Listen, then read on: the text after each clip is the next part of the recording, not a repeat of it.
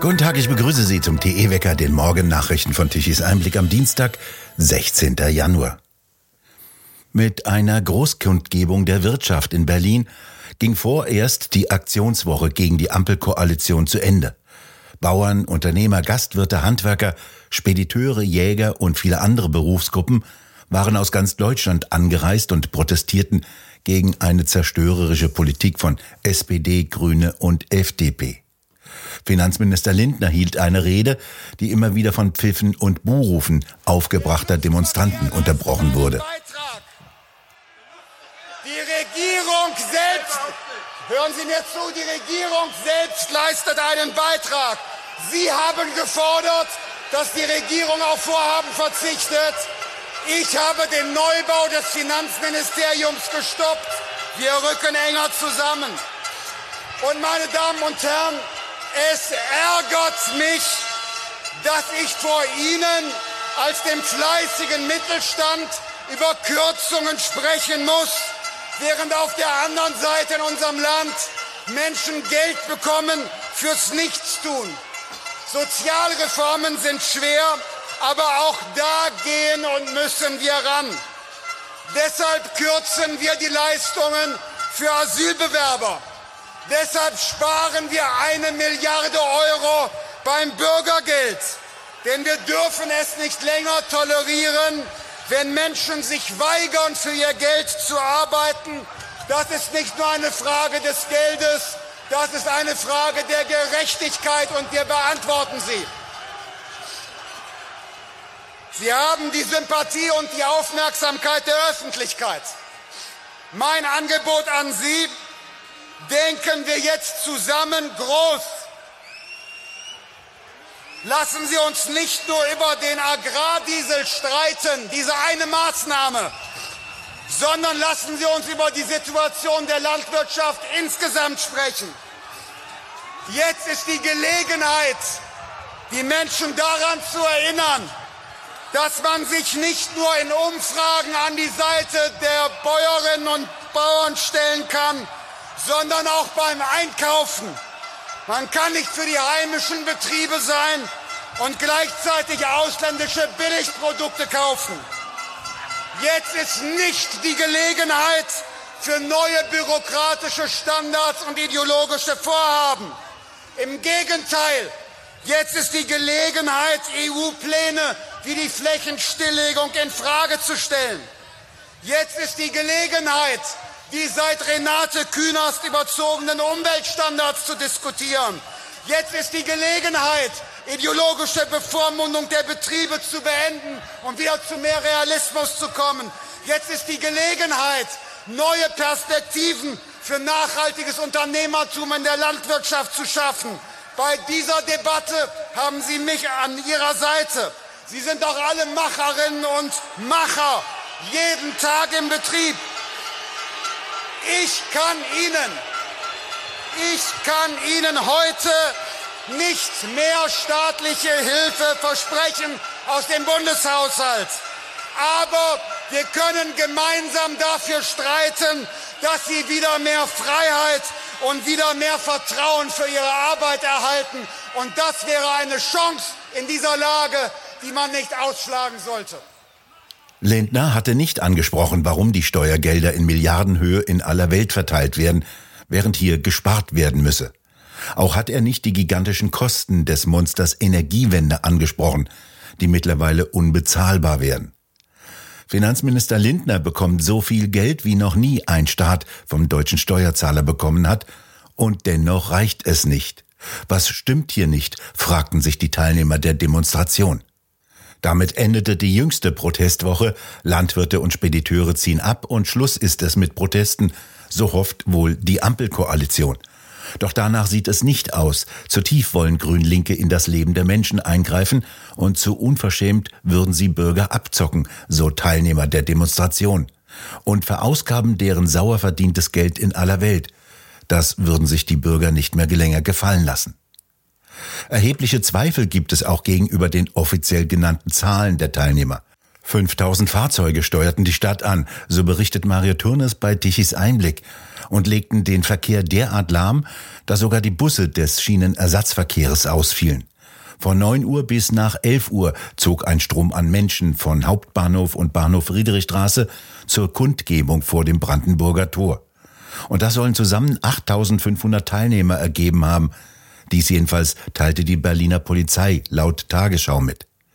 Jetzt lasse sich, so TE weiter, eine genaue Zahl solcher Demonstrationen nur immer schwer ermitteln.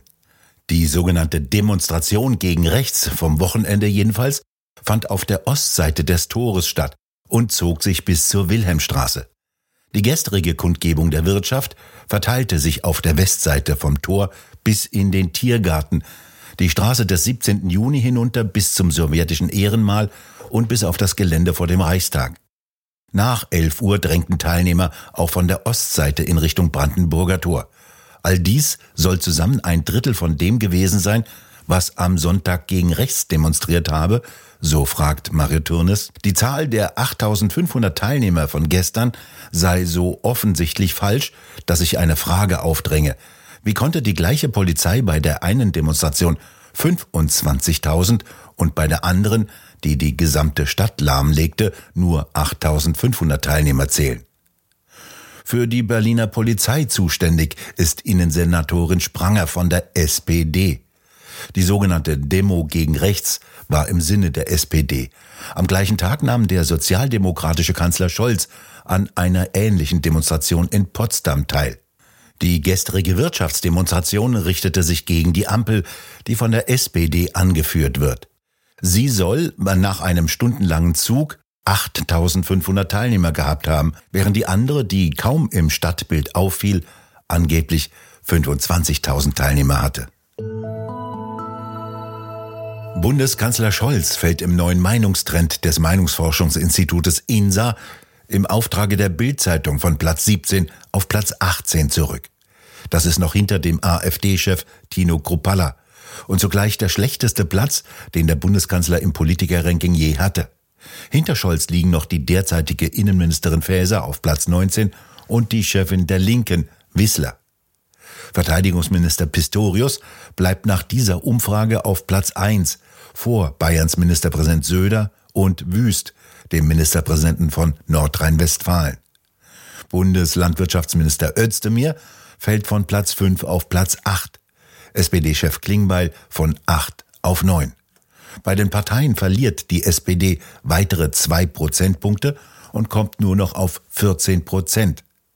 Dies sind fast 12 Prozentpunkte weniger als bei der letzten Bundestagswahl im Herbst 2021.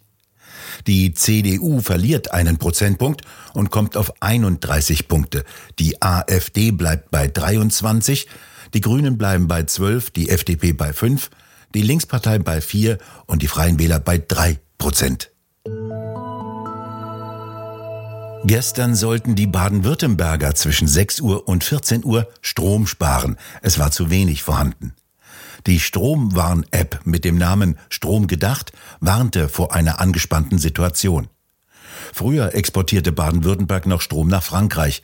Heute muss es aus Frankreich Strom importieren und das ist zunehmend teurer.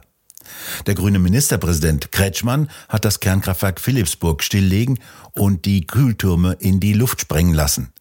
Im April des vergangenen Jahres hat er das letzte Kernkraftwerk Baden-Württembergs Neckar-Westheim abgeschaltet. Jetzt müssen die Baden-Württemberger helfen, die grünen Zerstörungen des Stromnetzes auszubaden. Der Bürgermeister von Hamburg, Tschentscher von der SPD, will einen neuen Dienstwagen. Seit einem Jahr fährt er einen vollelektrischen Mercedes Luxuswagen zum Neupreis von 120.000 Euro. Doch die Reichweite, vor allem bei Kälte, sei so gering, dass es nicht für die 580 Kilometer lange Hin- und Rückfahrt von Hamburg nach Berlin reicht. Er musste die Bahn benutzen, wie das ja alle sollen. Die fuhr allerdings häufig nicht, wie das alle Bahnfahrer betrifft. Jetzt soll ein neues Mercedes-Modell her. In diesem Jahr findet die Fußball-Europameisterschaft statt in Deutschland. Offizieller Partner wird, nein, nicht Volkswagen, sondern BYD, der chinesische Autobauer, der gerade Tesla mit seinen Elektroautos überholt hat. Volkswagen hat im vergangenen September erklärt, dass das Unternehmen keine Partnerschaft mehr für die kommende Europameisterschaft anstrebe. Der Iran hat in der Nacht zum Dienstag einen massiven Raketenangriff auf die Großstadt Erbil im Norden des Irak verübt. Es sollen sowohl Drohnen eingesetzt worden sein, als auch sechs ballistische Raketen. Die sollen direkt aus dem Iran abgefeuert worden sein. In der Hauptstadt der halbautonomen irakischen Kurdenregion waren am frühen Dienstag mindestens acht Explosionen zu hören. Der Flugverkehr auf dem Flughafen von Erbil wurde eingestellt. Nach Berichten versuchten US-Truppen, die anfliegenden Raketen und Drohnen mittels Flugabwehrgeschützen abzuschießen. Noch am Abend dementierten US-Stellen gegenüber Reuters, dass US-Einrichtungen betroffen seien. Es habe auch keine US-Opfer gegeben. Auch die in Erbil stationierten deutschen Soldaten waren nach ersten Angaben der Bundeswehr nicht betroffen. Irakische Behörden gaben in der Nacht an, dass vier Zivilisten bei dem Raketenangriff getötet worden seien, darunter ein prominenter kurdischer Geschäftsmann und vier Mitglieder seiner Familie. Die iranischen Revolutionswächter haben die Verantwortung für den Angriff übernommen. Dies sei das erste Mal, dass die Iraner einen Schritt weitergehen, berichtete Al Jazeera und bezeichnete die Angriffe vom Dienstag als neue Eskalation. Die Hauptstadt der autonomen Kurdenregion im Nordirak gilt als eine der ältesten Städte der Welt und versuchte sich in den vergangenen zehn Jahren wirtschaftlich vom Krieg zu erholen. Der Iran schießt immer wieder Raketen in Richtung Erbil und in den Nordirak. Nach dem gestrigen Schneechaos mit Schnee und Glätte auf den Straßen als Folge eines Höhentroges gestaltet sich das Wetter auf der Rückseite deutlich ruhiger. Nur ganz im Norden und bis in die Mitte kann es noch vereinzelt Schneeschauer geben. Bis in den Süden reichen die Niederschläge nicht mehr, dort bleibt es trocken. Von Süden dagegen nähert sich heute Abend und in der Nacht eine Warmfront und schiebt ihre wärmeren Luftmassen über die kalten auf den Boden. Das bedeutet Niederschläge, zum Teil schon als Regen, der sofort auf den kalten Böden gefriert. Und dies bedeutet ziemlich glatte Straßen am Mittwoch.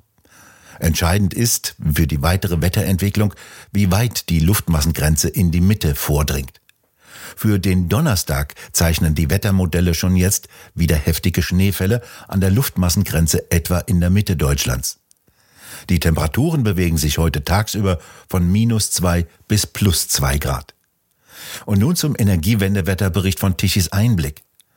Deutschland benötigte gestern um 12 Uhr mittags eine erhebliche elektrische Leistung von fast 75 Gigawatt. Der Wind flaute wieder ab, die Windräder lieferten um 12 Uhr etwa 27 Gigawatt an elektrischer Leistung und die Photovoltaikanlagen kurzzeitig um 12 Uhr 5,6 Gigawatt und ab 15 Uhr dann nichts mehr. Auffallend, gestern gab es wieder sehr starke Schwankungen in den Netzen. Die Netzbetreiber mussten fast 200 Mal eingreifen und das Netz vor dem Zusammenbruch retten. Seitdem Deutschland Energiewende hat, müssen die Ingenieure in den Schaltzentralen immer häufiger zu diesen sogenannten Redispatch-Maßnahmen greifen, um Leitungsabschnitte vor Überlastung zu schützen und das Stromnetz zu stabilisieren. Im Jahre 2000 gab es vielleicht fünf solche Eingriffe pro Jahr. Im Jahr 2022 waren es bereits 23.000 dieser Eingriffe. Und jeder dieser Eingriffe kann kritisch werden und schiefgehen, mit fürchterlichen Folgen für die Stromversorgung in Deutschland. Gekostet haben diese Redispatch-Maßnahmen übrigens drei Milliarden Euro.